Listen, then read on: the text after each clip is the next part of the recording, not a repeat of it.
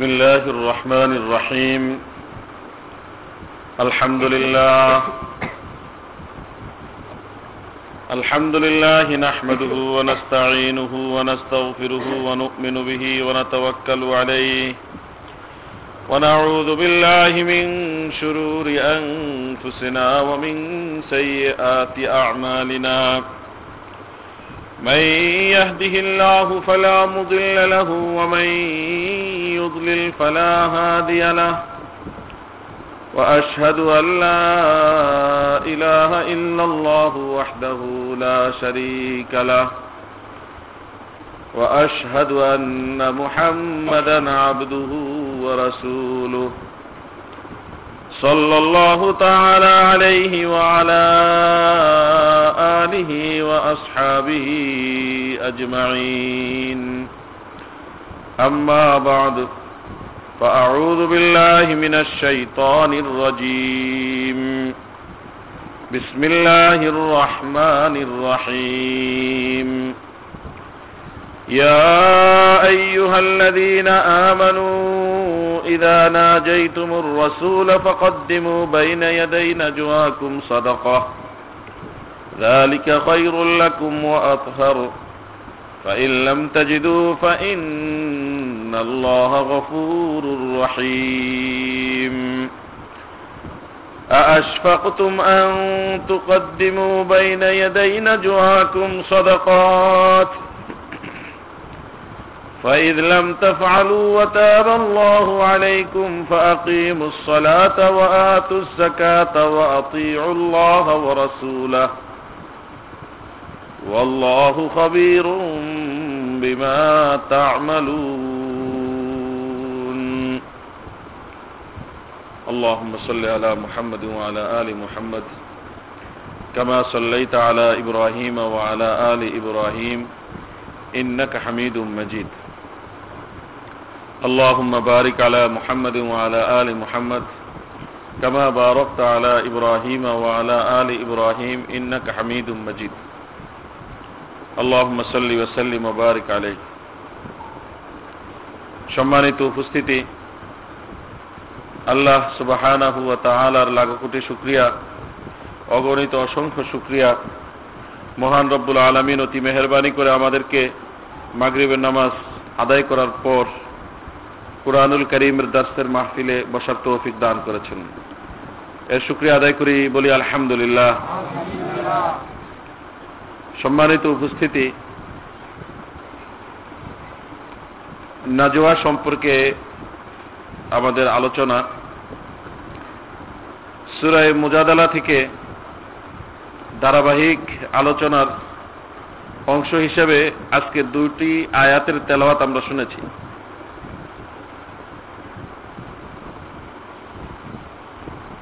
সুরায় মুজাদালার এক পর্যায়ে এসে নাজোয়া সম্পর্কে, গোপনে কথা এর বিধান সম্পর্কে আলোচনা হয়েছে যে তিনজন লোক একসাথে থাকলে একজনকে বাদ দিয়ে দুজনে আলাদা হয়ে গোপনে কোনো কথা বলা জায়জ নেই।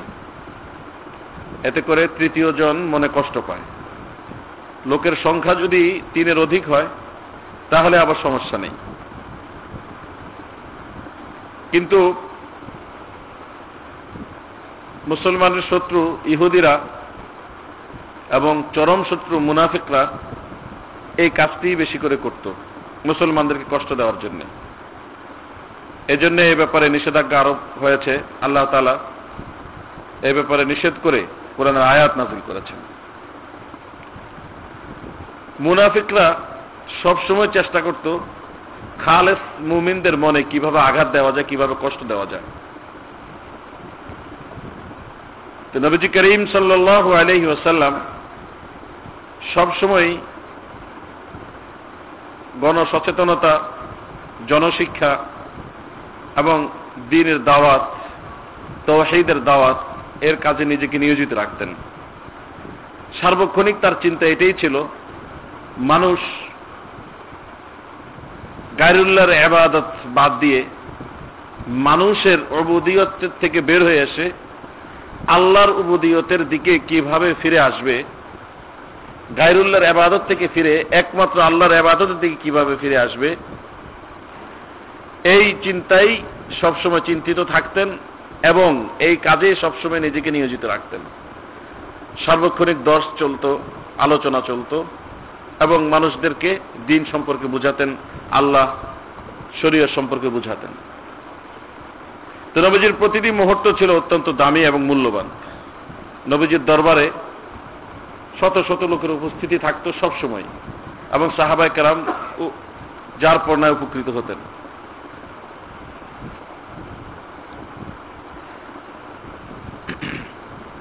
নবীজির একটি নীতি ছিল যে কোনো ব্যক্তিকে তিনি অসন্তুষ্ট করতেন না। কাফের হোক বা মুসলমান হোক, তার কাছে কেউ আসলে সবাইকে তিনি মুগ্ধ করে দিতেন তার ব্যবহারের মাধ্যমে, তার কথার মাধ্যমে। এজন্য কেউ যদি আল্লাহর রসুলের কাছে কোনো কিছু প্রার্থনা করত, আর এটি যদি আল্লাহর বিধানকে লঙ্ঘন করতে না হতো, তাহলে সবার প্রার্থনা এবং সবার দরখাস্তকে তিনি কবুল করতেন এবং যথেষ্ট সময় দিতেন। আল্লাহ রসুলের কাছে কেউ কোনো কথা বলতে আসতে ওই লোক চেহারা ফিরানোর আগ পর্যন্ত নিজে রসুল নিজে চেহারা ফিরাতেন না। কারও কথা শুনতে গেলে কান আগিয়ে দিয়ে কথা শুনতেন। আল্লাহ আকবর। লাকাদ কান লাকুম ফি রাসূলিল্লাহি উসওয়াতুন হাসানা। তোমাদের জন্য উত্তম আদর্শ রয়েছে রাসূলের ভিতরে। রাসূলকে দেখে যদি তুমি তোমার পূর্ণ জীবনটাকে সাজাতে পারো তাহলে তুমি সফল হবে, আল্লাহর রেজামন্দি তোমার অর্জিত হবে এবং তুমি জান্নাতের উচ্চ শিখরে থাকতে পারবে।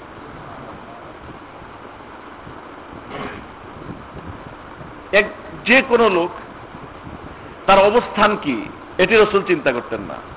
চিন্তা করতেন সে আসছে তার প্রয়োজনে, এবং তার প্রয়োজনটা মেটানোর মধ্যেই আমার সফলতা এবং আমার কৃতিত্ব।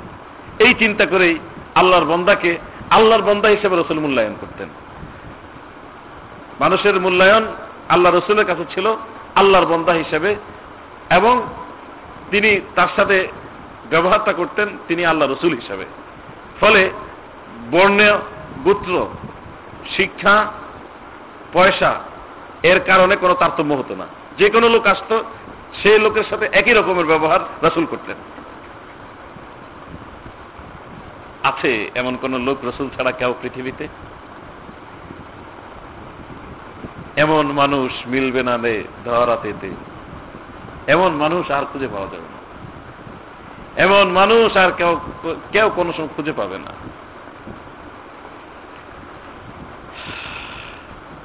আমরা যদি রসুলের আদর্শের কুটিবাগের এক ভাগও আয়ত্ত করতে পারি, তাহলে মানুষ আমাদেরকে, অন্য মানুষ আমাদেরকে মাথায় করে রাখবে। আমাদের সকলেরই চেষ্টা করা দরকার যে আল্লাহ রসুলের জীবন থেকে শিক্ষা নেওয়া। সম্মানিত উপস্থিতি, তো নবীজি সবসময় দিন শিক্ষার কাজে মানুষকে আল্লাহর প্রতি আসক্তকরণের কাজে নিয়োজিত রাখতেন নিজেকে। প্রতিনিয়ত তিনি এই কাজে ব্যস্ত থাকতেন। তো লোকেরা কোনো দরখাস্ত নিয়ে আসলে, একান্তে কোনো কথা বলতে চাইলে তিনি কথা শুনতেন এবং তাকে সময় দিতেন। এতে করে হতো কি, যে সকলকে প্রশিক্ষণ দানমূলক যে কাজটা চলতো, একজনের সাথে আলাদা হয়ে কথা বললে এই সকলের ফায়দাটা আম থাকতো যেটা, সেটা বিঘ্নিত হতো, ব্যাহত হতো। সবাই বসে থাকতো, তিনি আলাদা আলোচনার সাথে কথা বলতেছেন। এতে করে মানুষেরও ক্ষতি হতো আর রাসুলেরও সময়ে ব্যাঘাত ঘটত। রাসুলের মনে অনেক সময় ইয়ে আসতো যে অনেকগুলো লোক বসে আছে। মুনাফিকরা এই কাজটিকে সুযোগ হিসেবে নিয়েছে। কারণ মুনাফিকরা মনে করত যে এই মুসলমানদেরকে দিন তালিম এবং তরবিয়ত থেকে যত দূরে রাখা যাবে এবং যত বিরক্ত করা যাবে, ততই আমাদের সফলতা। ইসলামের ক্ষতি করাইতে তাদের ছিল মূল মিশন। তো এরা আয়সা রসুলের কাছে দরখাস্ত করত। আল্লাহ রসুল তো চিনতেন এরা তো মুনাফেক কিন্তু বিশৃঙ্খলা দেখা দিবে এই চিন্তায় তিনি তাদের সাথেও মুসলমানদের মতন মোয়ামেলাই করতেন বড় প্রজ্ঞাময় ছিলেন আমার রসুল বড় হেকমতওয়ালা ছিলেন আমার রসুল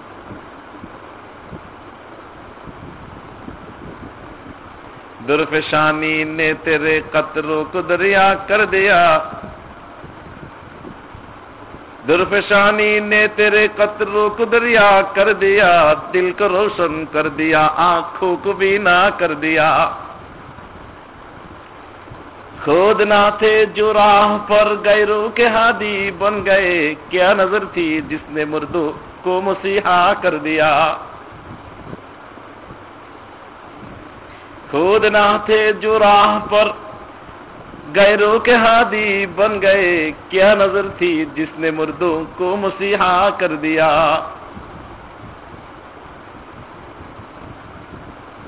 রসুলের চেহারার যে চমক যে উজ্জ্বল্য রাসুলের যে মানে আল্লাহ প্রদত্ত জিনিসগুলো একটা কতরা একটা ফোটা এর সংস্পর্শে আসলে সাগরে রূপান্তরিত হয়ে যেত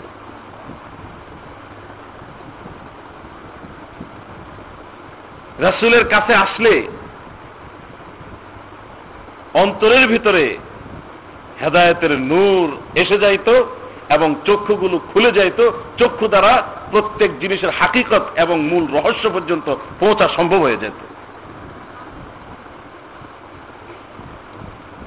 রসুলের সংস্পর্শে আসার কারণে যে লোকগুলো নিজেই ছিল উল্টা পথে বিভ্রান্ত, তারা হেদায়ত তো পাইলই এবং অপর লোকের হেদায়তের কারণ হয়ে গেল। তারা অন্য লোকদের জন্য প্রদর্শক হয়ে গেলেন, রাহবর হয়ে গেলেন। কিয়া নজর থি জিসনে মুরদো কো মসিহা কর দিয়া। যারা ছিল মৃত মতো, মৃত সদৃশ, তারা অপর মানুষের জন্য শুধু জীবন্ত নয়, বরং অপর মানুষের মৃত মানুষকে জীবন দানকারী হয়ে গেছেন। অর্থাৎ তারা নিজেরা আল্লাহকে চিনে তার মনকে, তার জীবনটাকে, তার হায়াতটাকে সার্থক করেছেন এবং অপর ব্যক্তি যারা আল্লাহকে চিনত না, মৃত্যুর মতন ছিল, তাদেরকেও সার্থক করে তুলেছেন তাদের জীবন। এই তো ছিলেন আমার রসুল। যার সংস্পর্শে কালো আসলে সাদা হয়ে যেত, অন্ধকার আসলে আলো হয়ে যেত, মৃত্যু আসলে জীবিত হয়ে যেত। অর্থাৎ হেদায়তের নূরে এমন ভাবে নুরানি হতো এবং আদর্শে এমন ভাবে আদর্শবান হতো যে সবাই সম্মানিত উপস্থিতি। আমার নবীজি বিশৃঙ্খলা লাগবে। ইসলামের দুশ্মনরা বলবে যে মোহাম্মদ নিজের লোকদেরকে হত্যা করতেছে। এই চিন্তা থেকে মুনাফেকদের নিজে কোনো শাস্তিও দিতেন না এবং অপরকে বলেও দিতেন না যে এরা মুনাফিক। এবং তাদের সাথে অন্য মুসলমানের সাথে যেরূপ আচরণ, ঠিক একইরূপ আচরণ করতেন ইসলামের সাথে। এরা আল্লাহ রসুলের কাছে এসে সময় চাইত। সময় চেয়ে আল্লাহ রসুলকে একান্তে নিয়ে কথা বলতো। এতে করে অন্য মুসলমানরা ফায়দা থেকে বঞ্চিত হতো, তাদের ওয়াজ শোনা থেকে, নসিহত শোনা থেকে, মাসলা মাসায় শোনা থেকে বঞ্চিত হতো। এটা রাসুলের নিজেরও কষ্টের কারণ ছিল এবং মুসলমানদেরও ক্ষতি ছিল। মহান রব্বুল আলমিন অবস্থাটা দেখে তিনি একটা বিধি আরোপ করলেন। বললেন যে রাসুলের সাথে একান্তে যদি কেউ কথা বলতে চায়, তাহলে আগে সৎকা করতে হবে, সৎকা করে তার থেকে সময় নিতে হবে।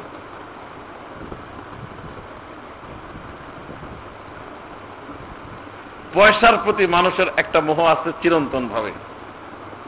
মানুষ সব করতে রাজি, পয়সা করতে, খরচ করতে রাজি না।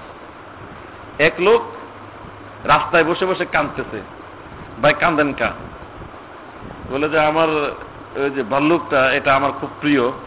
আমার সাথে সবসময় থাকে এবং বাড়িতে পাহারাদারের কাজ করে। ওটা মারা যাচ্ছে এই জন্য কাঁদতেছেন। তো কেন মারা যেতেছে? না খেয়ে। তো না খেয়ে মারা যেতেছে। আপনাদের গাঠির ভিতরে কি? তো ছাতু। করে দেন, ও খাক। চোখের পানি যে আমি যাইতেছি এটা তো পয়সা লাগে না। কিন্তু ছাতু কিনতে পয়সা লাগছে। তো ওর জন্য চোখের পানি দিতেছি, কিন্তু ছাতু পয়সা যেহেতু লাগে নেই। মানুষের অবস্থাটা হলো এরকম। যখন আল্লাহ তারা বিধান আরোপ করে বললেন যে আমার রসুলকে একান্তে নিয়ে কথা বলতে গেলে সৎকা দিতে হবে, তখন লোকের সংখ্যা কমে গেছে।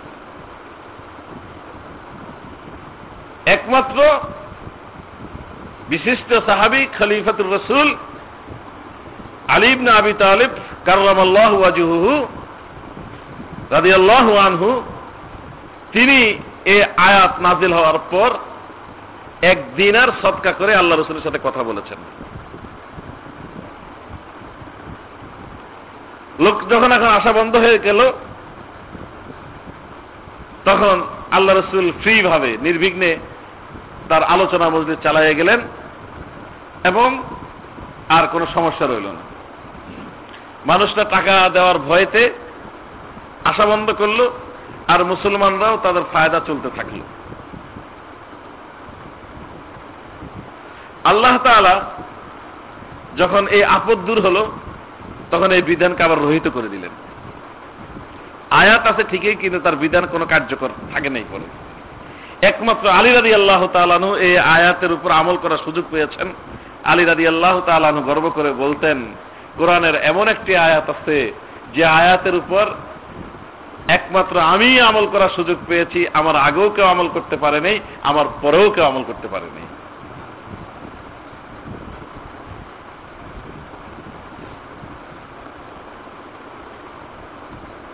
সাহাবায় কেরাম যখন এই মুনাফেকদের এই কূট কৌশল থেকে যখন নিষ্কৃতি পেলেন তখন টাকা দেওয়ার ভয়তে কেউ টাকাও দেয় না আর রসুলের সাথে কথা বলে না। মুনাফেকরা টাকা দিতে চাইছিল। কিন্তু আয়াত যখন রহিত হয়ে যায়, তখন মুনাফেকরা আবার যাওয়ার সুযোগ পাইছিল। তারা চিন্তা করছে, মুসলমানরা চিন্তা করছে যে যখন টাকা দেওয়ার কথা ছিল, টাকা তো আমরা দিই নেই। এরপর আল্লাহ তালা টাকা দেওয়ার বিধানকে রহিত করলেন। কিন্তু এই আয়াতের মানসা হলো এই এবং এই বিধানের চাহিদা হলো এই যে রাসুলের কাছে তোমরা এইভাবে গিয়ে তাকেও কষ্ট দিবে না, অন্য মুসলমানের হক নষ্ট করবে না। ফলে আল্লাহর প্রতি মহাব্বত থাকার কারণে, রাসুলের প্রতি মহাব্বত থাকার কারণে, টাকা দেওয়ার বিধান রহিত হওয়ার যাওয়ার পরেও তারা মূল মাকসাদটা বুঝে গেছেন বিধায় তারা যেতেন না। প্রকৃত মুসলমানরা যেতেন না। মুনাফেকরা যাইতে চাইছিল, কিন্তু তারা চিন্তা করল যে মুসলমানরা তো যাচ্ছে না। এখন আমরা যদি যাই আবার, তাহলে আমরা চিহ্নিত হয়ে যাব যে আমরা আসলে মুনাফেক। ফলে এই ভয়তে তারাও যাওয়া বন্ধ করছে। ফলে পুলা সমস্যার সমাধান হয়ে গেছে। মহান রব্বুল আলমিনের প্রজ্ঞা এবং আল্লাহ তালার যে কি সুন্দর নীতি। যে পয়সাও দিতে হইল না, সমস্যারও সমাধান হলো, কোনো বিশৃঙ্খলাও হইল না। সম্মানিত উপস্থিতি, কোরআন তো এমনই জিনিস, এটা আল্লাহর বাণী যে আল্লাহ হাকিম এবং আল্লাহ প্রজ্ঞাময়। যে কোরআনের উপর আমল করবে এবং কোরআনকে তার জীবনের প্রতিটি ক্ষেত্রে বাস্তবায়ন করবে। প্রতিটি ক্ষেত্রে আল্লাহ তালার নিজের প্রজ্ঞার নিদর্শন রয়েছে, ছাপ রয়েছে। ফলে প্রতিটি ক্ষেত্রে সে সুন্দরভাবে সফল হবে এবং নির্বিঘ্ন হবে। সব কাজ সার্বিকভাবে সে দুনিয়ার জীবনটা সফল করে শেষ করতে পারবে এবং আল্লাহর সান্নিধ্যে যাবে আল্লাহ সন্তুষ্টি নিয়ে ফলশ্রুতিতে সে জান্নাতের উচ্চ মাকাম নিশ্চিত করতে পারবে। আমাদের প্রতিটি বিষয়কে বিশ্লেষণ করলে এটাই বুঝে আসবে যে আল্লাহ তাআলা কত সুন্দর করে আমাদের সমাধানগুলো দিয়েছেন। আমরা কোরআনকে ছেড়ে দিয়ে মানব রচিত জিনিস নিয়ে নিজের সমস্যার সমাধান করতে চাই।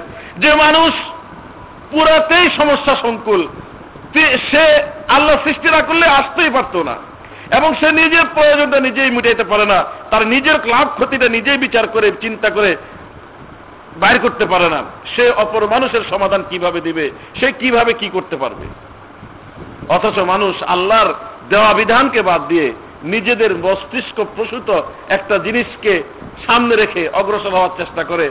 ফলে কদিন পরে এটা ভুল বাইর হয়, এটা বাদ দিয়ে আরেকটা করে, ওইটাও ভুল বাইর হয়, আরেকটা করে, ওইটাও ভুল প্রমাণিত হয়। মানুষের সমস্যার কোনো সময় ইয়ত্তা থাকে না, সমস্যার পর সমস্যা, সমস্যার পর সমস্যা, তো সমাধান নাই। অথচ কোরআন এত সুন্দর, এত বাস্তব এবং এত অনুপম, এত মানে উজ্জ্বল যে এই জিনিসটাকে যদি কোনো ব্যক্তি সামনে রাখে, তাহলে তার পুরোটা জীবনকে আলোকময় এবং উজ্জ্বল করে তুলবে এবং সব দিক থেকে সুন্দর সমাধান আসবে, সব কুল রক্ষা হবে, মানুষও তার প্রতি সন্তুষ্ট থাকবে, আল্লাহ তার প্রতি সন্তুষ্ট থাকবেন, তার সমস্যারও সমাধান হবে এবং তার জীবনটা হবে সুন্দর, নির্বিঘ্ন।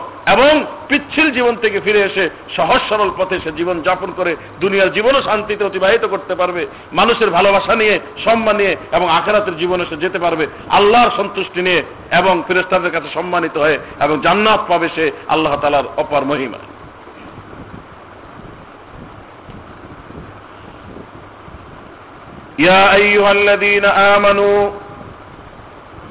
হে ইমানদার বান্দাগণ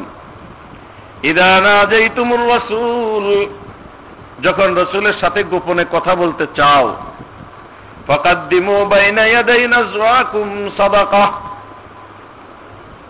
তাহলে তোমরা তোমাদের কান কথা বলার আগে সৎকা প্রেরণ করো সৎকা দান করো।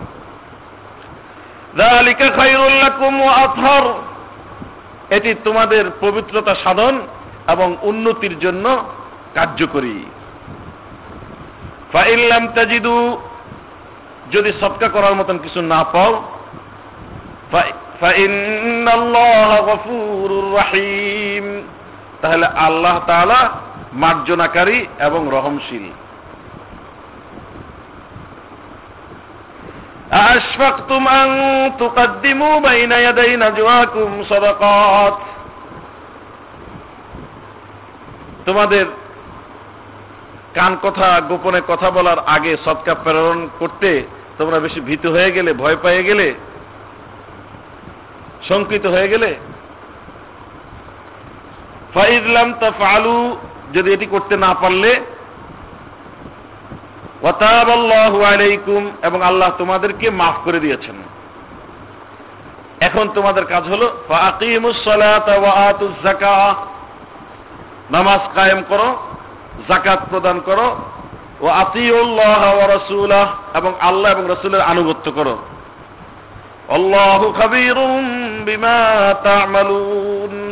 তোমরা যা কিছুই করো না কেন, আল্লাহ সব কিছু সম্পর্কে জানেন। সম্মানিত উপস্থিতি, তর্জমার আগেই আমরা আয়াতের সারাংশ এবং শানে নজুল সম্পর্কে জেনেছি। মহান রব্বুল আলমিন মানুষের কষ্টটাকে যখন দূর করে দিলেন সৎকার দেওয়ার বিধানটাকে যখন রহিত করলেন, তখন মানুষের সকলের জন্য যে বিধানগুলো আরোপ করেছেন, একামতে সালাত এবং জাকাত প্রদান।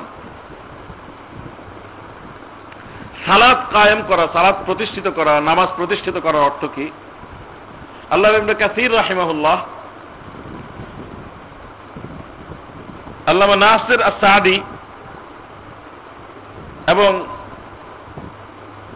মোহাম্মদ বিন ওসাইমিন রাহিমাহমুল্লাহ, এই সকলেই এর একটা ব্যাখ্যা দাঁড় করিয়েছেন এই যে নামাজ আদায় করতে গেলে নামাজের ভিতরে ফরজ আছে, ওয়াজিবাত আছে, সুন্নত আছে, মুস্তাহাব্বাত আছে।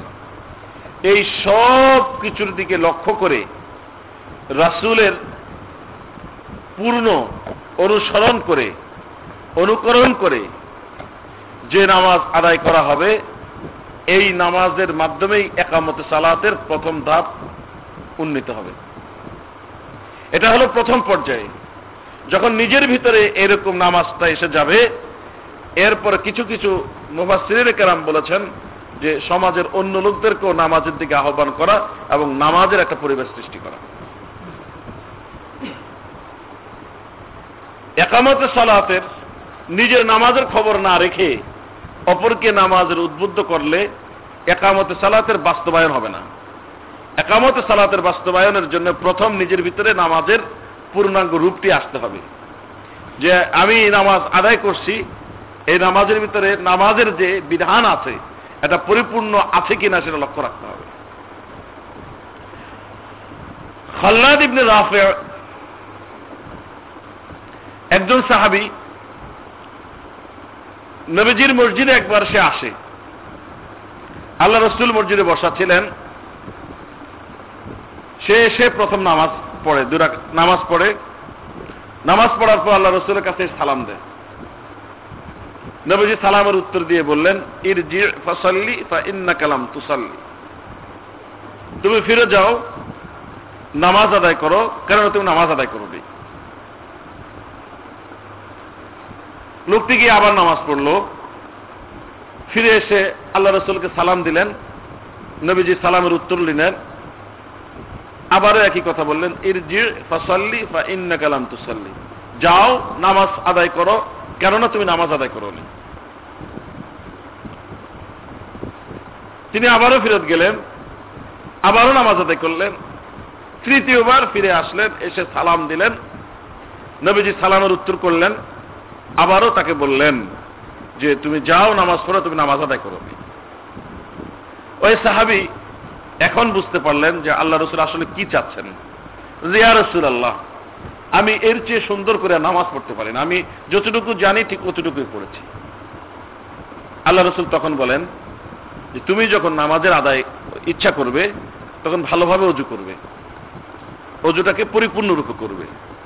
অজুর ফরজ মুস্তাহাব্বাত, সুনান সব দিক লক্ষ্য করে অজু করবে।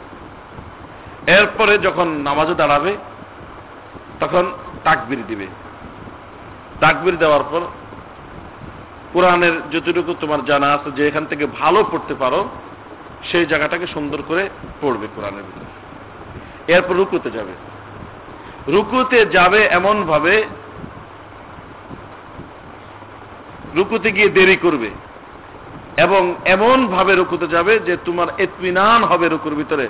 হাত্তা তাতমা ইন্না রাকে আন যে তুমি রুকু অবস্থায় মুতমাইন হয়ে গেছো, শরীরের অঙ্গ প্রত্যঙ্গগুলো যেখানে যেটা যাওয়ার দরকার সেটা সেভাবে গেছে। সে রুকুর পদ্ধতি হলো, হাতগুলো ফাঁক রেখে হাঁটু ধরবে খুব ভালোভাবে, হাতটা সোজা থাকবে, মাথা, পিঠ এবং কোমর তিনটা বরাবর থাকবে।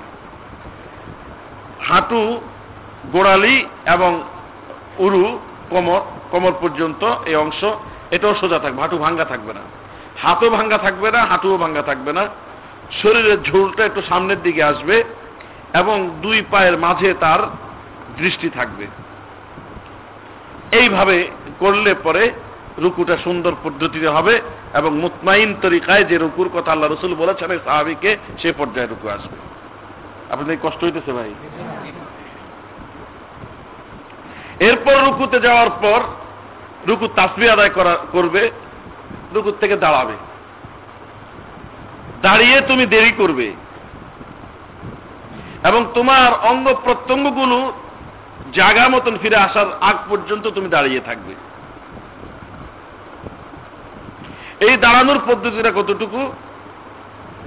আল্লাহ রসুল সাল্লাহ সাল্লাম যখন একাকি নামাজ পড়তেন তখন রুকুর থেকে উঠে পড়তেন সামি আল্লাহুলিমান হামিদা রব্বানা ওয়ালাকাল হাম হামদান কাসিরান তৈয়বান মুবারাকান ফি মিল আসসামাওয়াতি ওয়া মিলাল আরদি ওয়া মা বাইনাহুমা ওয়া মিল মা শি'তা মিন শাইইন বাদু আহলা সানাই ওয়াল মাজদ أحق ما قال العبد وكلنا لك عبد اللهم لا مانع لما أعطيت ولا معطي لما منعت ولا ينفع ذا الجد منك الجد আল্লাহ রসুল এতগুলো দোয়া এক রুকুর থেকে দাঁড়িয়ে করতেন। আরও দোয়া আছে, রব্বানা হামদান মুবারাকান ফি, কামা রব্বুনা একবার নবীজি নামাজ পড়াচ্ছিলেন। আল্লাহ রসুল সামি আল্লাহ হামিদা। এটা বললেন তখন পিছন থেকে এক সাহাবি বললেন, রব্বানা ওয়ালাকাল হাম হামদান কাসীরান তাইয়িবান মুবারাকান ফি। আল্লাহ রসুল নামাজ শেষ করার পরে সাহাবাদের দিকে ফিরে বললেন, মানিল মোতাকাল্লিমু আনিফা। একটু আগে কথা বলল কি? রব্বানা ওয়ালাকাল হাম হামদান কাসিরান তৈবান মোবারকান ফি। এটা সাহাবার আগে বলতেন না তো এই সাহাবি নতুন করে নিজেই আল্লাহ প্রশংসা করতে গিয়ে আবেগ এসে গেছে, তিনি বলে দিচ্ছেন। তো আল্লাহ রসুল বলতেছেন, মানিল মোতাকাল্লিম আনিফান। একটু আগে যে কথা বলল আমাদের ভিতর, সে কে? লোক তো রসুল যখন বলছে সে বুঝতে যে এটা তো ঠিক হইল না। এখন একটু লজ্জা লজ্জা, একটু ভয় একটু ভয় ভয়। এক কথা বলে না। আবার জিজ্ঞেস করার পরে বললাম যে, হুজুর, আমি বলে ফেলাইছিলাম। বললেন যে, আমি দেখলাম আকাশ থেকে অনেকগুলো ফেরেস্তা দৌড়াদৌড়ি করে আসছে। এসে এই কাজ, এই কথাগুলোকে লুফে নিয়ে আবার দৌড়াদৌড়ি করে আল্লাহর কাছ পর্যন্ত পৌঁছে গেল।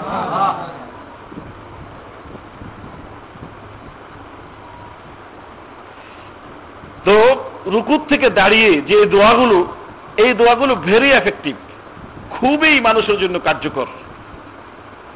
তো রবিজি বলতেছেন, তুমি যখন রুকুর থেকে দাঁড়াবে, দাঁড়ানোর পর তুমি ধীরস্থিরতার সাথে দাঁড়াবে এবং একটু দেরি করবে। এই ধীরস্থিরতার দাঁড়াই কি করবে? আল্লাহ রসুলের কাছে এই আদর্শ আছে। একান্তই কিছুই যদি না হয়, তাহলে রব্বানা ওয়ালাকাল হামদ বা রব্বানা ওয়ালাকাল হামদ। এতটুকু তো বলতেই হবে।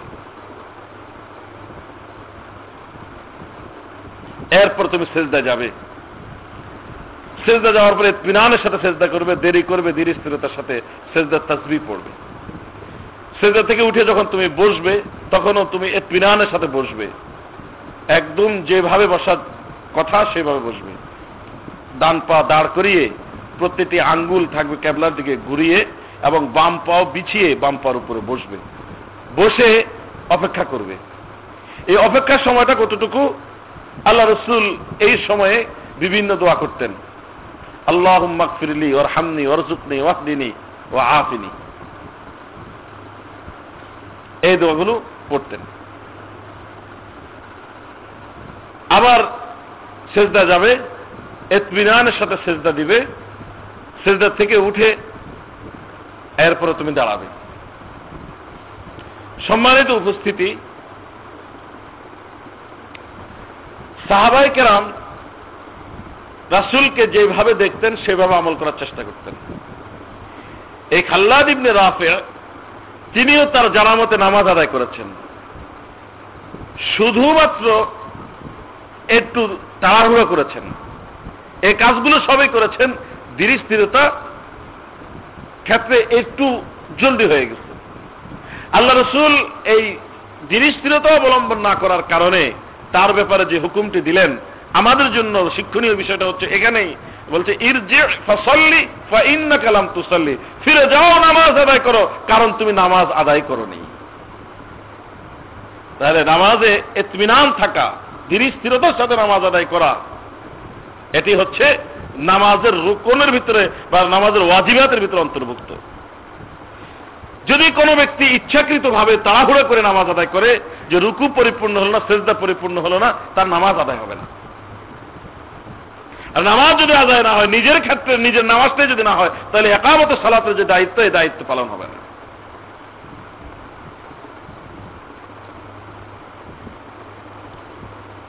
সম্মানিত বন্ধুরা, আল্লাহ রসুল বলেন, চোরের মধ্যে সবচেয়ে নিকৃষ্ট চোর। যে নামাজে চুরি করে।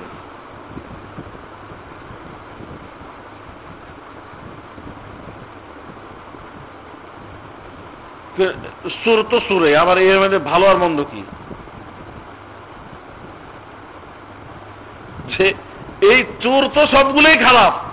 এই খারাপের ভিতরে সেরা খারাপ যেটা, সে যে নামাজের ভিতরে চুরি করে। সাহাবাই বলেন, ইয়া রসুল আল্লাহ নামাজ আবার চুরি করে কীভাবে? বললেন যে, একজন আসলো নামাজ পড়ার জন্য এবং মোরগ যেভাবে ঠুকুর দিয়ে দিয়ে আধার খায়, এইভাবে ঠুকুর দিয়ে দিয়ে সেজদার উপর করে সে নামাজ শেষ করল। নামাজের হক সে আদায় করল, নামাজ চুরি করল। দুটো হাদিসকে আমরা পাশাপাশি রাখি। খাল্লাদ ইবনে রাফের ব্যাপারে তার রুকু, সেজদা, কেরাত সব ঠিক আছে। তাড়াহুড়া করার কারণে আল্লাহ রসুল বলেছেন যে, তোমায়, তুমি নামাজ পড়োনি। তার নামাজ হয়নি। আল্লাহ রসুল এই কথাটাকে ব্যাখ্যা করলে এটাই বুঝে আসে। আবার যে তাড়াহুড়া করে নামাজ পড়বে, অন্য হাদিসের ভিতরে আল্লাহ রসুল তাকে বলেছেন যে সবচেয়ে নিকৃষ্ট চোর। তো যেই ব্যাপারে হুকুম আসলো, আবার এই ব্যাপারে তিরস্কারও করা হলো। তো এই জিনিসটি ওয়াজিব হওয়ার ক্ষেত্রে আর কোনো সন্দেহ রইল না। ফলে এবার আমি একটু চিন্তা করে দেখি তো, আমি যে নামাজ আদায় করি, আমার নামাজটা কি চুরির নামাজ হয় না ঠিক মতন নামাজটা হয়? সম্মানিত ভাইরা আমার, সব কাজ থেকে ফারেক হয়ে নামাজ আসতে হয়। আল্লাহ রসুল অত্যন্ত প্রজ্ঞাবান ব্যক্তি ছিলেন। মানুষের খাবারের প্রয়োজন হলে মানুষের মন খাবারের দিকে মাইল হয়।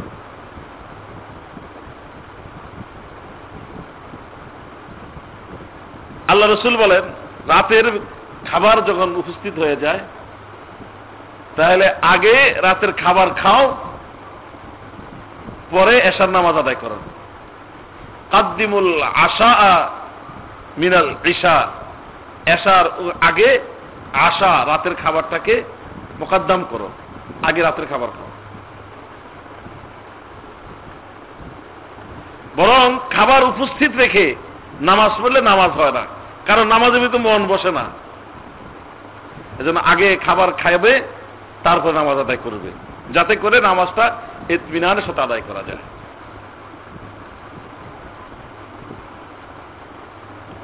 অন্য জায়গায় হাদিসে আসছে, যার এস্তেঞ্জার হাজত হয় এই এস্তেঞ্জার হাজত রেখে নামাজ পড়লে তার নামাজ হবে না। নামাজ মাকরু হয়ে যাবে। ওরা হারাম হয়ে যাবে। খাবারের উপস্থিতিতেও নামাজ আদায় করা যায় না এস্তিনদের হাজত নিয়েও নামাজ আদায় করা যায় না। কারণ কি? যে নামাজে দৃঢ়স্থিরতার সাথে আদায় করা কঠিন হয়ে যাবে এবং নামাজে মন লাগানোটা কঠিন হয়ে যাবে। অন্যদিকে মুসলিম শরীফের বর্ণনা এসেছে।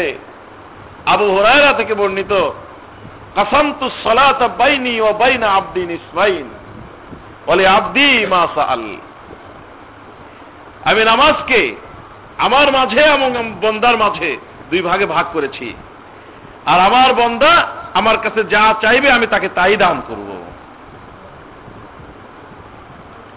বন্দা যখন বলে আলহামদুলিল্লাহ আলামিন। সকল প্রশংসা যাবতীয় স্তুতি সে মহান আল্লাহ তালার যিনি সকল জগৎকে পরিচালনা করেন, প্রতিপালন করেন। বন্দা যখন আলহামদুলিল্লাহ রব্বুল আলমিন বলে, সাথে সাথে আর শাহিম থেকে আল্লাহ তালা তার এই প্রশংসাটাকে গ্রহণ করে বলেন, হামিদানি আবদি, আমার বন্দা আমার প্রশংসা করল। একজন মাখলুক, একজন সৃষ্ট, একজন গোলাম, জমিনে দাঁড়িয়ে নামাজ শুরু করে দিয়ে আল্লাহর প্রশংসা করল, আর বিশ্বভুবনের মালিক মহান রব্বুল আলমিন ওই ব্যক্তির প্রশংসাটা এত খুশিভাবে গ্রহণ করে, সাথে সাথে স্বীকৃতি আদায় করল, স্বীকৃতি প্রদান করল, বলল, আমার বন্ধা আমার প্রশংসা করছে। বন্ধা যখন সামনে অগ্রসর হয়ে বলে আর রহমান রহিম। ওই প্রতিপালক ওই রব ওই প্রভু যিনি অতীব দয়ালু, সবচেয়ে বড় মেহেরবান। দুনিয়াতে যার অনুগ্রহ, কাফের, মুসলমান শত্রু মিত্র সকলে সমানভাবে গ্রহণ করে চলেছে এবং আখেরাতে গিয়ে মুমিন বন দ্বারা বড় বড় মেহরবানিগুলো পাবে। এমন দয়ালু, এমন রহমান এই প্রশংসাটা করলে মহান রব্বুল আলমিন আর আজিম থেকে আবারও স্বীকৃতি প্রদান করে বলেন আসনাল আব্দি মর্যাদানি আব্দি, আমার বন্ধ আমার মর্যাদা পর দিল, আমার বন্ধ আমার প্রশংসা এবং উন্নত মর্যাদার স্বাক্ষর রাখল। বন্ধ একটু পর বলতেছে, মালিক ইয়ৌমিদ্দিন ওই প্রতিপালক, ওই মহান আল্লাহ, যিনি জগৎকে পরিচালনা করেন, প্রতিপালন করেন, যিনি রহমান এবং যিনি রহিম, এবং কেয়ামত দিবসের অধিপতি, কেয়ামত দিবসের মালিক। আল্লাহ বলেন, আসনা আব্দি, আমার বন্দা আমার উপর প্রশংসা করল। বন্দা বলে ইয়া কেন আবুদ ইয়া কেন আমরা একমাত্র আপনারই ইবাদত করি এবং আপনার কাছেই সাহায্য প্রার্থনা করি। আল্লাহ বলেন, হাদা বাইনি বাইনা আব্দি। এই চুক্তিটি আমার সাথে এবং আমার বন্দার সাথে সীমিত। আমি একমাত্র আবাদতের পাওয়ার উপযুক্ত, আর বন্দা শুধু একমাত্র আমারই আবাদত করবে। আর সে আমার কাছে সাহায্য চাইবে তার সাহায্য আমি তাকে প্রদান করে যাব। বন্দা বলে, ইহদিনা সিরাতাল মুস্তাকিম আন'আমতা আলাইহিম, গায়রিল আলাইহিম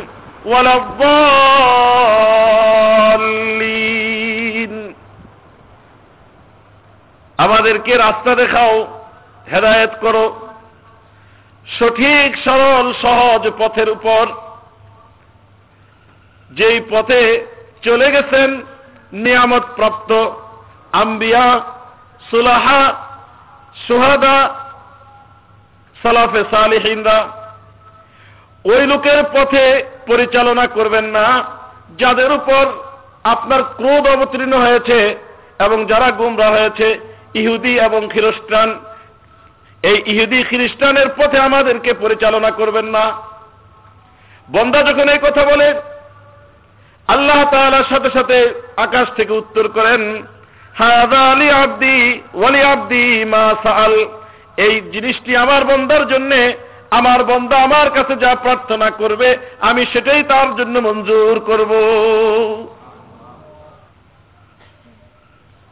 সম্মানিত উপস্থিতি একজন প্রকৃত নামাজি, একজন প্রকৃত সালাত আদায়কারী, সে যখন নামাজে দাঁড়ায় আর বুঝে শুনে বুঝে শুনে আল্লাহ তারা প্রশংসা করে সহিভাবে কোরআন তেলাওয়াত করে এবং মনটা এখানে উপস্থিত রেখে নবীজির আদর্শ অনুসরণ করে নামাজ পড়বে, সাথে সাথে আল্লাহর আশা আজিম থেকে জবাবগুলো আসতে থাকবে এই জবাবগুলো শোনা না গেলেও মনের ভিতরে একটা তৃপ্তি আসবে, অনুভূতি আসবে যে আমার আল্লাহ আমার প্রশংসাগুলো গ্রহণ করে যাতেছেন আমি যদি তাড়াহুড়া করি, নামাজে দাঁড়ালাম এখানে, মন রইল অন্য জায়গায়। তাহলে আল্লাহ কি জানেন না মনের খবর? ও আলিম বিদাত সুদূর, মনের ভিতরে তুমি কি কল্পনা করতেছো, সেটাও আল্লাহ তারা পরিপূর্ণরূপে জানেন। আপনার স্ত্রীর মোহাম্মত আপনি কামনা করেন। খুব বেশি ভালোবাসবে আপনাকে, এটা আপনি চান। প্রকৃত স্বামী তো এটাই চায় নাকি? স্ত্রী ভালোবাসবে। এই ভালোবাসার স্ত্রী আপনার কিছু বলতেছে, আর আপনি অন্য মনস্ক। স্ত্রীর মানে ভালো লাগবে? অথবা আপনার স্ত্রীকে ভালোবাসেন। আপনি স্ত্রী কোনো কথা শোনাচ্ছেন। একটু পরে খেয়াল করলেন, খুব আগ্রহ নিয়ে স্ত্রী কথা শোনাচ্ছেন। একটু পরে খেয়াল করে দেখলেন যে আপনার স্ত্রী অন্য চিন্তা করতেছে। কি বলছি বলো তো? বলতে পারল না। কিরম লাগবে আপনার কাছে? খারাপ লাগবে। না? যে আমি এত আগ্রহ করে স্ত্রীর কথাটা শুনালাম। মহান রব্বুল আলমিনকে আমি কথা শুনাইতেছি। মহান রব্বুল আলমিনের হুকুম পালন করতেছি যে এখন নামাজ পড়ে এইভাবে পড়ো। আর আমি আমার মনটাকে অন্য জায়গায় ব্যবসা বাণিজ্যে কথা কাজ অন্য জায়গায় নিয়োজিত রেখে দিলাম। মহান রব্বুল আলমী যখন দেখবেন যে কথা সে মুখে মুখে বলতেছে ঠিকই কিন্তু আসলে বাস্তবতা অনেক ভিন্ন। তখন আল্লাহর এই জিনিসটা আল্লাহর কাছে কষ্ট লাগবে।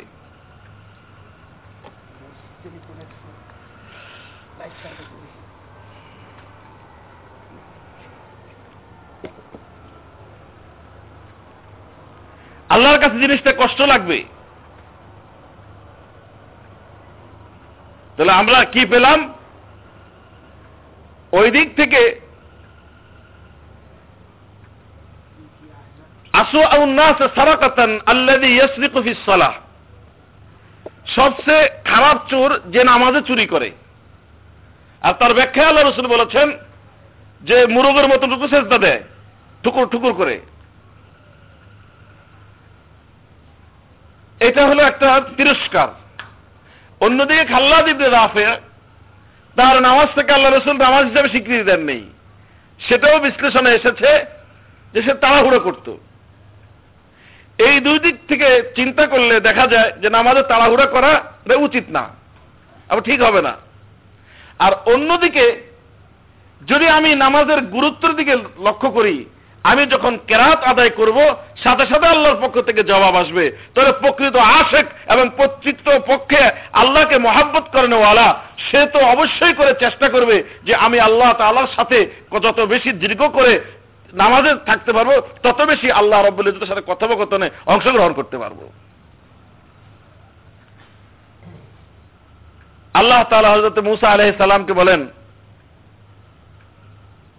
ও মুসা অমা তিলকে বিয়ামিনিকে ইয়া মুসা? মুসা, তোমার হাতে এটা কি? মুসা আলহ সালাম জবাব দিয়ে বলেছেন, এটা আমার লাঠি। এই লাঠি বলার পরে জবাব শেষ। পরে বলতেছে যে এটার উপর আমি ট্যাগ দিয়ে চলি, এটা দ্বারা আমি পাতা পেড়ে আমার বকরিকে খাওয়াই এবং আমার অনেক কাজ এর দ্বারা সম্পূর্ণ হয়। ওলামাই কেরম ব্যাখ্যা করে বলেন যে, মুসা আলি ইসালাম এতটুকু জবাব দিলেই পারতেন, জবাব হয়ে যেত।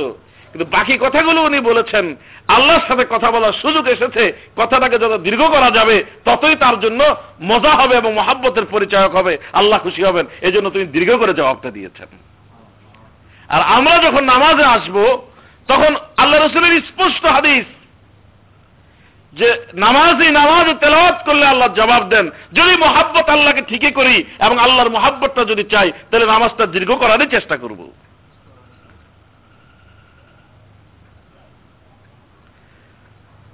ফলে সম্মানিত উপস্থিতি।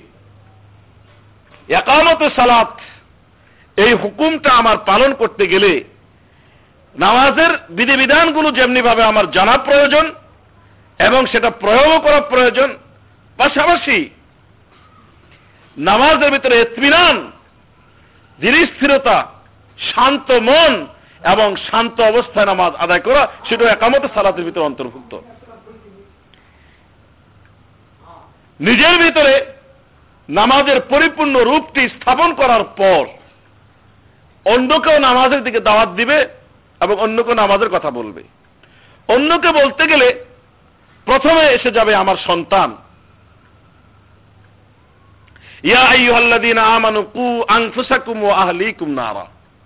হে ঈমানদার বান্দাগণ, তোমরা নিজেদেরকে এবং পরিবারস্থ লোকদেরকে, নিজের পরিবারকে জাহান্নাম থেকে আগুন থেকে রক্ষা করো। তাহলে আমার পর আমার পরিবার হবে দ্বিতীয় স্টেজে আল্লাহ তাআলা আল্লাহ রসুলের উপর বিধান নাজিল করার পর আল্লাহ রসুলকে বলতেছেন ও আংদির আশির আতাকাল আক্রবিন তোমার নিকটস্থ পরিবারস্থ এবং বংশীয় যে লোকেরা আছে, তাদেরকেও আল্লাহ সম্পর্কে জানাও এবং আজাব সম্পর্কে ভীতি প্রদর্শন করো।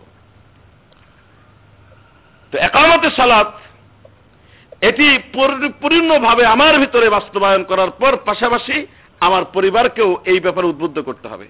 আর পরিবারের ক্ষেত্রে আমার সন্তান হবে প্রথম টার্গেট।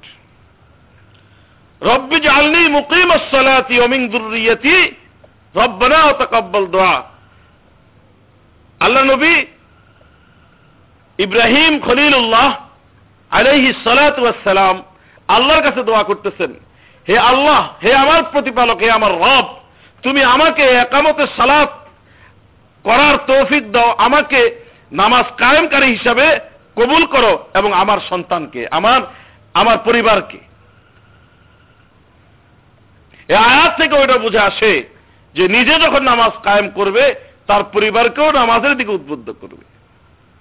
আল্লাহ রসুল বলেন, মুরু আউলাদাকুম বিসলাহ অহুম আপনা উস্তাবে সিনিন। ওয়াদ্রিবুহুম আলাইহা, অহুম আপনা ও আশরিন।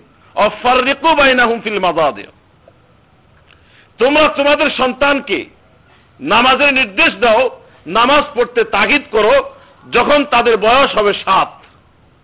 আর যখন দশ বছরে তারা উপনীত হবে, তাদের বয়স যখন দশ হয়ে যাবে, তখন নামাজের জন্য তাদেরকে পিটাই হলেও নামাজ পড়াও। প্রহার করার প্রয়োজন হলো, প্রহার করে হলো নামাজ পড়াও। এবং তাদের বিছনা আলাদা করে দিবে।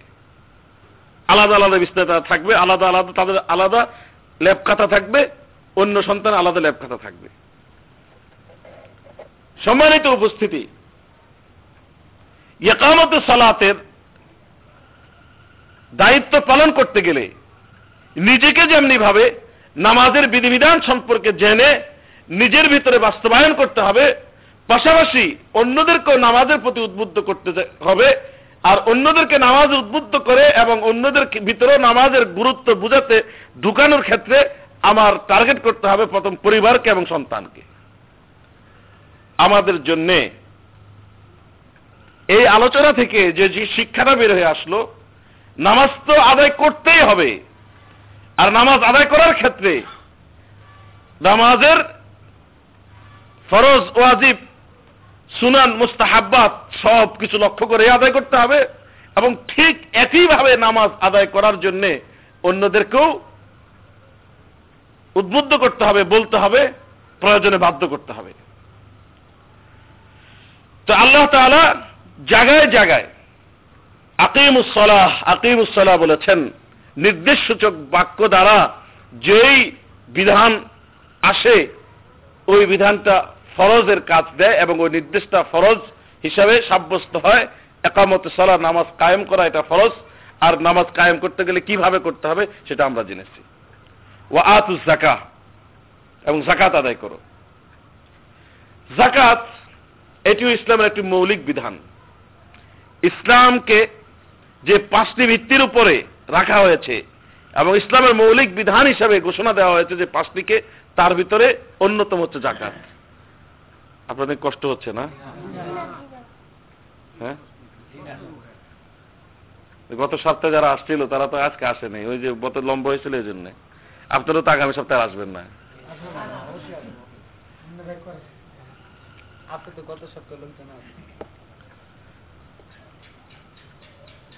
আমরা এসা পড়ে যাব একসাথে নাকি কি বলি? জাকাত আদায় করা এটিও আল্লাহ তালার বিশাল একটি বিধান। এর মাধ্যমে যাকে আমি দিচ্ছি, তার যতটুকু উপকার হচ্ছে, এর চেয়ে যে প্রদান করছে, তার বেশি উপকার হচ্ছে। কীভাবে? আল্লাহ রসুলকে আল্লাহ তালা খেতাব করে বলতেছেন হুজমিন আমওয়ালিহিম সদাকতান তুতা হিরুকুম তুতা হিরুহুম অতুজাক্কিহিম। যে তাদের সম্পদ থেকে আপনি সৎকা গ্রহণ করুন। অর্থাৎ জাকাত তাদের কাছ থেকে তুলে নিয়ে আসেন। এর মাধ্যমে আপনি তাদেরকে পরিষ্কার করবেন, পরিশোধিত করবেন এবং পবিত্র করবেন। জাকাত আদায় না করলে মালটা, সম্পদটা কুলুষিত হয়ে যায় এবং কেমন জানি একটা ময়লাযুক্ত হয়ে যায়। আর জাকাত আদায় করলে মালের ময়লা দূর হয়ে যায়, মাল পরিষ্কার হয়ে যায়। পরিষ্কার মাল খাওয়া এবাদত কবুল হওয়ার জন্য শর্ত। হালাল মাল খাওয়া এবাদত কবুল হওয়ার জন্য শর্ত। আর জাকাতের আবেদনই করতে হচ্ছে বৃদ্ধি পাওয়া। হাদিস দ্বারা এটা প্রমাণিত যে মা নাকাসামিমালিন সদাকাতুন। সৎকা এবং জাকাতের মাধ্যমে সম্পদ কমে না, বরং বৃদ্ধি পায়। আল্লাহ তালা বাড়ানোওয়ালা এবং বর্ধিতকারী। মহান আল্লাহ তালার রসুলের মাধ্যমে এই মেসেজটা আমাদের পর্যন্ত পৌঁছিয়ে দিয়েছেন। যে ব্যক্তি জাকাত আদায় করবে, নির্ধারিত অংশ, আল্লাহর নির্ধারণ করা অংশ অপরকে দিয়ে দিবে। এর মাধ্যমে তার মালটা পরিশোধিতও হবে এবং এটা বৃদ্ধিও পাবে, এর ভিতরে বরকত আসবে এবং আল্লাহ তাআলা এটা কবুল করবেন। সম্মানিত উপস্থিতি, সম্পদ বাড়াইতে আমরা সকলেই চাই, আমার সম্পদ বৃদ্ধি পাক এটা সকলেই চাই। আর রসুল বলেছেন, সৎকা করলেই সম্পদ বৃদ্ধি পায়। তাহলে আল্লাহ রসুলের প্রতি যদি আমার মোহাব্বত এবং বিশ্বাস থাকে, তাহলে অবশ্যই আমি এটা বিশ্বাস করব যে সৎকা করলে মাল বৃদ্ধি পাবে। ফলে নবীজির এই কথাটাকে বিশ্বাসে নিয়ে আমি যদি সৎকা করি, তাহলে আমার যে মূল টার্গেট আমার সম্পদ বৃদ্ধি পাওয়া, সেটাও বাস্তবায়ন হবে। ফলে দেখা যাবে আমার নিজের মাংসও পুরা হলো, শরীয়তের মাংসও পুরা হলো, আমি আল্লাহকে সন্তুষ্ট করে আখরাতের উন্নতিও করতে পারলাম এবং রসুলের নির্দেশ বাস্তবায়ন করার মাধ্যমে আমার দুনিয়ার কল্যাণও আমি সাধন করতে পারলাম। উভয় জগতের কল্যাণ সাধন হবে রসুলের এই নির্দেশগুলো এবং আল্লাহর এই নির্দেশটা বাস্তবায়ন করলে। যে আমার থেকে পাবে সে যতটুকু উপকৃত হবে, এর চেয়ে বেশি উপকৃত হব আমি। আল্লাহর বিধান পালন করা হবে ইমান পরিপূর্ণ হবে, ইসলাম পূর্ণাঙ্গতা লাভ করবে, আমার সম্পদ বৃদ্ধি পাবে এবং পাশাপাশি আমার মনের তুষ্টিও আসবে। সম্পদ আদায় করলে অনেক লাভ, জাকাত আদায় করলে, আর রেখে দিলে এই সম্পদকে আল্লাহ তালা বিষধর সাপ রূপান্তর সাপে রূপান্তরিত করে দিয়ে আমার গলায় ঝুলিয়ে দিবেন মান আতাহুল্লাহু মালান ফালাম ইউআদ্দি যাকাতা মুসিল লাহু মালুহু ইয়াউমাল কিয়ামতি সুজান আকরা লাহু জাবিবাতান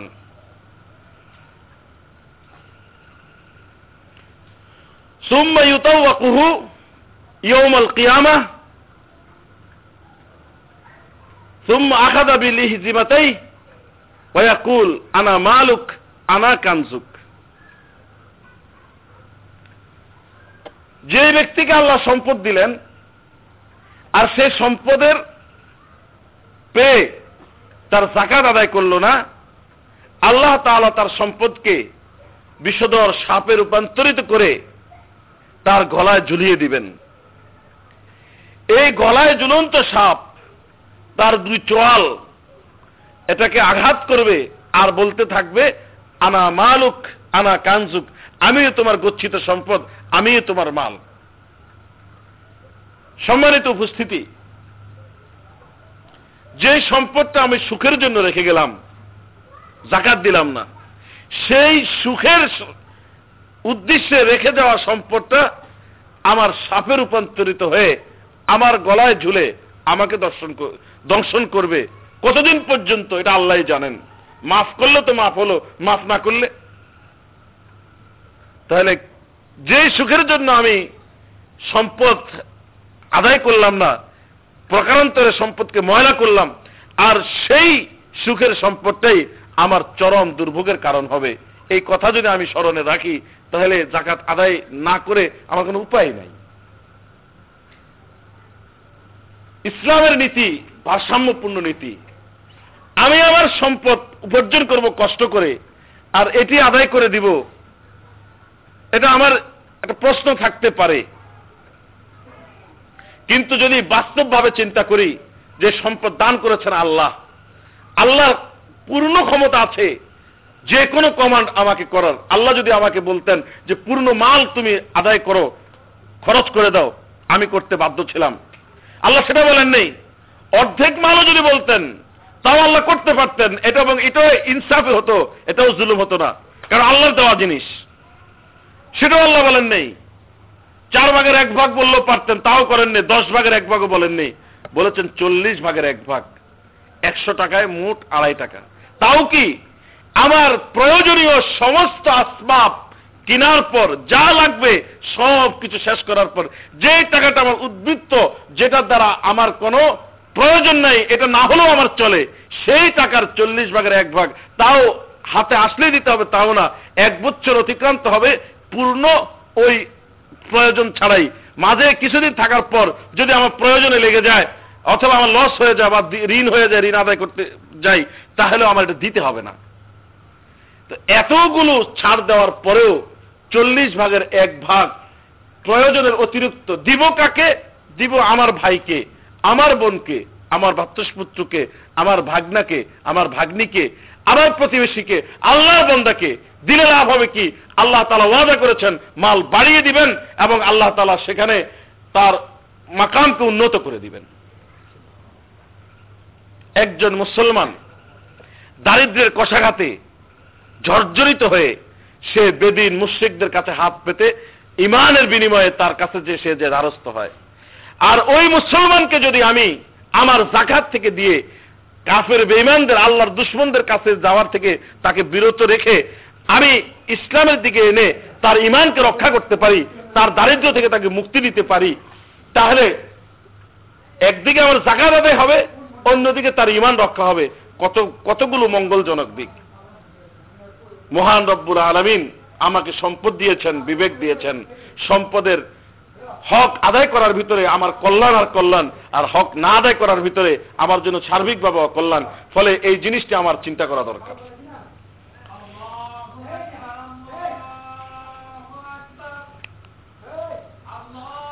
একজনে জবাব দিই, আমাদের সকলের পক্ষ থেকে।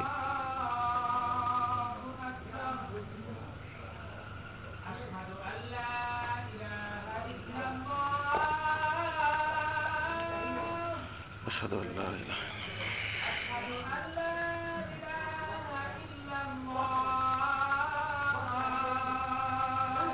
أشهد أن لا إله إلا الله.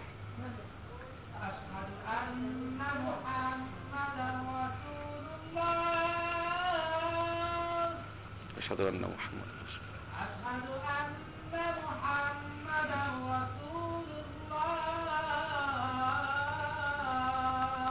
أشهد أن محمد رسول الله.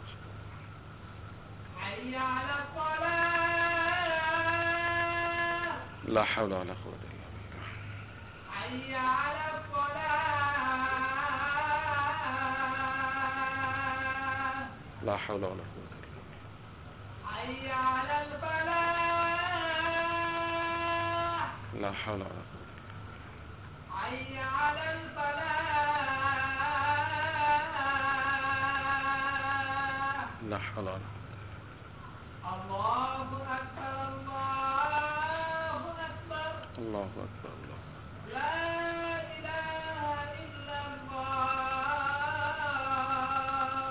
لا إله إلا الله اللهم صل وسلم وبارك عليه اللهم رب هذه الدعوة التامة والصلاة القائمة آت محمدا وبعثه مقاما محمودا الذي وعدته إنك لا تخلف الميعاد সম্মানিত উপস্থিতি জাকাত আদায় ও আতিউল্লাহ ও রাসূলা আল্লাহ এবং রাসূলের আনুগত্য করো। এই বিষয়টি বিস্তারিত বিশ্লেষণে যাওয়া যাচ্ছে না সময়ের কারণে। তো রসুল এবং আল্লাহর তাহাতের মাধ্যমে ইমানের পরিচয় এবং ইমানের থাকলেই পরে আমাদের জান্নাতে যাওয়ার রাস্তা হবে। আর ইমান না থাকলে জান্নাতে যাওয়ার কল্পনাও করা যায় না। আল্লাহ খাবির বিমা তামালুন। আল্লাহ নির্দেশগুলো দিয়েছেন। আমি কতটুকু বাস্তবায়ন করছি, কতটুকু মন থেকে করছি, কতটুকু অন্যভাবে করছি, এগুলো সব সম্পর্কে আল্লাহ ভালোই জানেন। ফলে একান্ত আল্লাহর নির্দেশ পালন করার জন্যেই, আল্লাহর সন্তুষ্টির জন্য আমি কাজগুলো করব। আমার শরীয়তকে, আমার ইমানের জন্যে, আমার জান্নাতের জন্য আমরা আল্লাহর সন্তুষ্টির জন্য করব। এটিই হবে আমার কাছে আমার বুদ্ধিমানের পরিচয় এবং এটিই হবে আল্লাহ তালার কাঙ্ক্ষিত নির্দেশ বা আল্লাহ তালা আকাঙ্ক্ষা আমার কাছে আল্লাহ চাহিদা আমার কাছে এইভাবে যদি করতে পারি তাহলে আমি দুনিয়া এবং আখেরাত উভয় জগতে সফল হব। আল্লাহ তুমি আমাদের সকলকে আমল করার তৌফিক দান করো। খালকি মুহাম্মাদ ওয়া আলিহি ওয়া সাহবিহি আজমাইন। সুবহান আল্লাহি বিহামদিহি সুবহানাক আল্লাহুম্মা বিহামদিকা আশহাদু আল্লা ইলাহা ইল্লা